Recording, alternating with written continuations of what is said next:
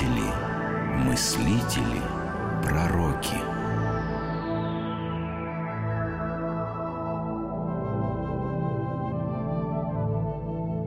Мартин Хайдегер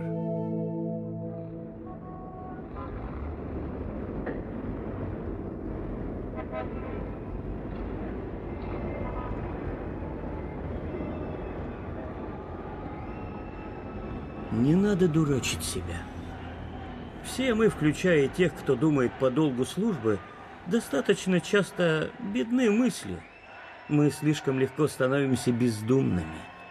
Бездумность – это зловещий гость, которого встретишь повсюду в сегодняшнем мире, поскольку сегодня познание всего и вся доступно так быстро и так дешево, что в следующее мгновение полученное также поспешно и забывается. Сегодняшний человек спасается бегством от мышления. Эти слова принадлежат немецкому философу Мартину Хайдегеру. Его часто называют главным критиком западной цивилизации, а с другой стороны, уверенно именуют самым значительным философом XX века.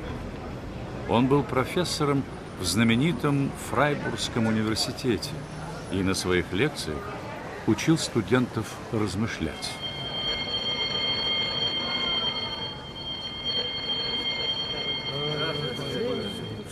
Господа студенты, я хочу задать вам простой вопрос.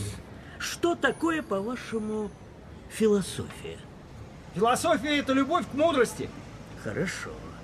А что же такое мудрость? Это способность познавать окружающий мир. Что именно об окружающем мире вы хотели бы узнать? Ну, это... Все хотел бы узнать. А, профессор, а позвольте мне. Пожалуйста.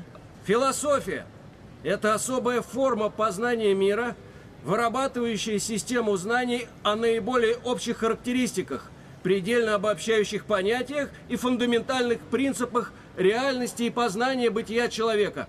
Оба ваших ответа совершенно одинаковы. Они говорят о том, что вы не только не понимаете, чем же является философия, но и не даете себе труда подумать на эту тему. Вы повторяете чужие слова, значение которых вам совершенно неведомо. К сожалению, это общая беда нашей цивилизации. Вы можете даже достигнуть академических степеней, но философами так никогда и не станете. Что же нам не хватает? Умение философствовать.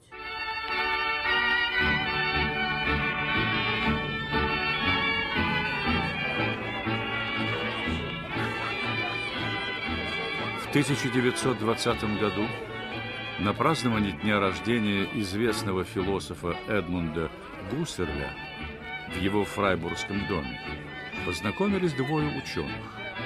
Доктор медицины Карл Ясперс, только что ставший профессором философии в Гейдельберге, и Мартин Хайдегер, молодой преподаватель философии местного университета. Скажите, Карл, ведь Гуссерль ваш учитель? Да, Мартин, да. И скажу вам по чести, что в наш век мало тех, кто мог бы, как он, с честью нести звание философа. Не могу с вами не согласиться. Наш век – время профанов. О, да.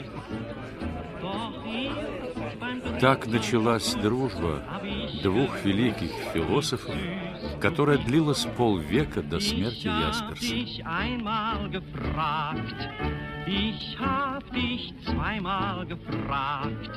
Вначале это было живое общение двух ученых и, как тогда им обоим казалось, единомышленников.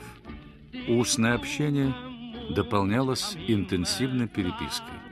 Письма дополняли сказанное и вызывали необходимость новых обсуждений. Сей союз друзья в шутку назвали «боевым братством». Знаешь, я думаю, что хороший разговор – это самая подходящая и самая глубокая форма обсуждения философских вопросов. Да, да. Записанная мысль умирает по мере переноса ее на бумагу. Коммуникативная форма выше печатных трудов. Возможно, когда-нибудь мы издадим наши беседы, и этот совместный труд будет более ценным для науки, чем то, что напишет каждый из нас порознь. Собственно говоря, так и произошло. Не разговоры, так письма философов друг другу были изданы спустя десятилетия. Они позволили многое понять в миропонимании Ясперса и Хайдегера. Уже тогда, в двадцатых годах, они говорили как будто об одном, но каждый вкладывал в сказанное свой собственный смысл. И чем дальше, тем яснее становилась эта разница. Современным невежеством можно и нужно бороться образованием. Все ведь уже написано – все продумано, все известно. Нужно только внимательно перечитывать труды древних мыслителей, а затем вернуть их мысли в наше время. Вот и весь секрет ухода от бездумности. Я постоянно и очень медленно перечитываю древних. Не уверен, что их мысли нужно привносить в современный мир. Скорее, современный мир должен вернуться в прошлое – чтобы приобщиться к вечности. При разговоре философы шли на взаимные компромиссы, легче находили точки соприкосновения. Делать это в письмах было не обязательно. Там чаще появлялись иронические замечания в адрес друг друга. Впрочем, все это были мелочи.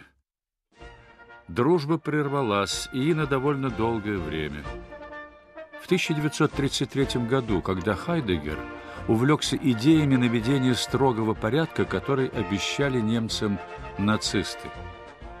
Позже Ясперс напишет, что его друга провели как маленького и наивного мальчика. Мартин сочинил сказку об идеальном мире и сам в нее поверил. К радости национал-социалистов этих волков в овечьей шкуре.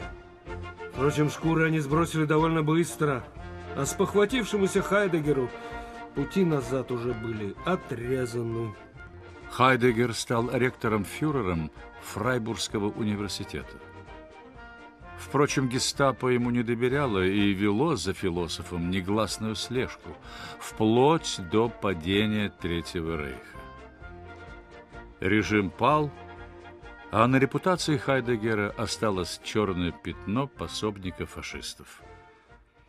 Ясперс, который в послевоенные годы стал играть большую роль в жизни возрождающейся Германии, требовал от бывшего друга покаяния. В том, что случилось с нашей страной, виноваты все мы, все, все немцы. Да, чем это мы виноваты? Мы не вышли на улицу с протестом. Когда депортировали наших еврейских сограждан, мы жили в преступном государстве. А что мы могли сделать? Только пикни и сразу отправят в концлагерь на перевоспитание. В моральном и юридическом смысле мы не виновны. Но поскольку мы были гражданами этого государства, мы не можем отделить себя от него. Мы должны покаяться. И первым должен это сделать философ Хайдегер, чтобы, очистившись от нацистской заразы, идти дальше, дальше, в новую жизнь. На эти призывы Хайдегер ответил бывшему другу письмом. Знаешь, Карл, как философ, ты должен разделять политические поступки и философскую позицию. Я готов принести извинения народу, но вот ты же сам говоришь, что у немцев коллективная ответственность за гитлеризм.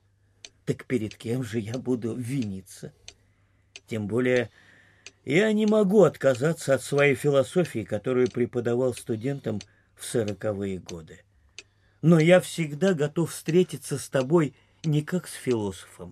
Наши позиции стали слишком различны — а как со своим старым добрым другом, с которым мы составляли боевое братство.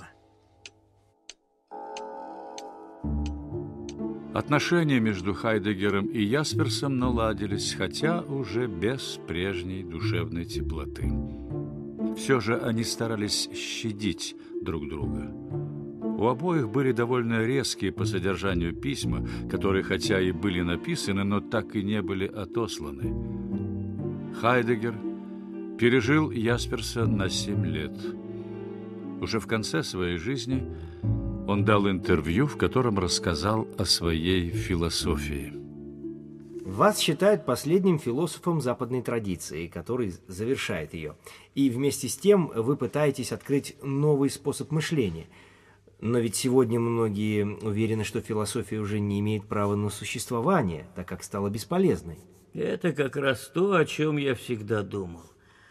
В своих лекциях и трудах, написанных еще в 30-е годы, я утверждал, что философия всегда не своевременна, и одновременно она вне времени. Что же такое философия? Это одна из редких возможностей автономного творческого существования. А может ли философия, по вашему мнению, играть роль в преобразовании мира, как этого хотел, например, Карл Маркс? Философия – это теория. Ее нельзя использовать на практике. Например, для изменения жизни общества. Но тогда зачем же она вообще нужна? Философия касается ограниченного круга людей, и она меняет их. Когда они начинают задавать самые главные вопросы и пытаются найти на них ответы. О каких вопросах и ответах вы говорите? Не секрет, что наша западная цивилизация берет начало в античности, точнее, в Древней Греции. А философы Греции еще до Сократа умели ставить вопросы. Например, о том, от чего есть все сущее, от чего нас не окружает пустота, великое ничто.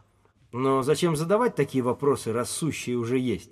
Надо в нем жить и радоваться тому, что оно есть. Это современный взгляд на жизнь, который утверждает, что бездумно жить проще. Угу. А вы что предлагаете? Вернуться к источникам греческой мысли? Вернуться к античности уже пытались в Италии в XIV веке. И это дало мощный импульс всей европейской цивилизации. Однако не думаю, что этот эксперимент можно повторить вновь. Греческая мысль может быть только исходным пунктом. Однако связь греческих мыслителей с нашим современным миром никогда не была столь очевидной. Правда ли, что вы говорили, что ваши труды начнут понимать не раньше, чем через 300 лет? Это вполне возможно. Но что делать студентам сейчас? Они открывают ваши труды и ничего понять в них не могут. Я всегда считал, что чтение не может привести к пониманию философских проблем. Научиться думать можно только при живом общении профессора и студентов. Впрочем, многие не хотят идти по этому пути. Существует предубеждение, что философствование не имеет практического смысла. О философах думают, что они витают в облаках, что они не от мира сего, в то время как жизнь проносится мимо, и нужно в ней ухватить нечто для себя полезное. Считаете ли вы, что в будущем отношение к философии будет иным? Давайте встретимся лет через триста и посмотрим, как изменится жизнь.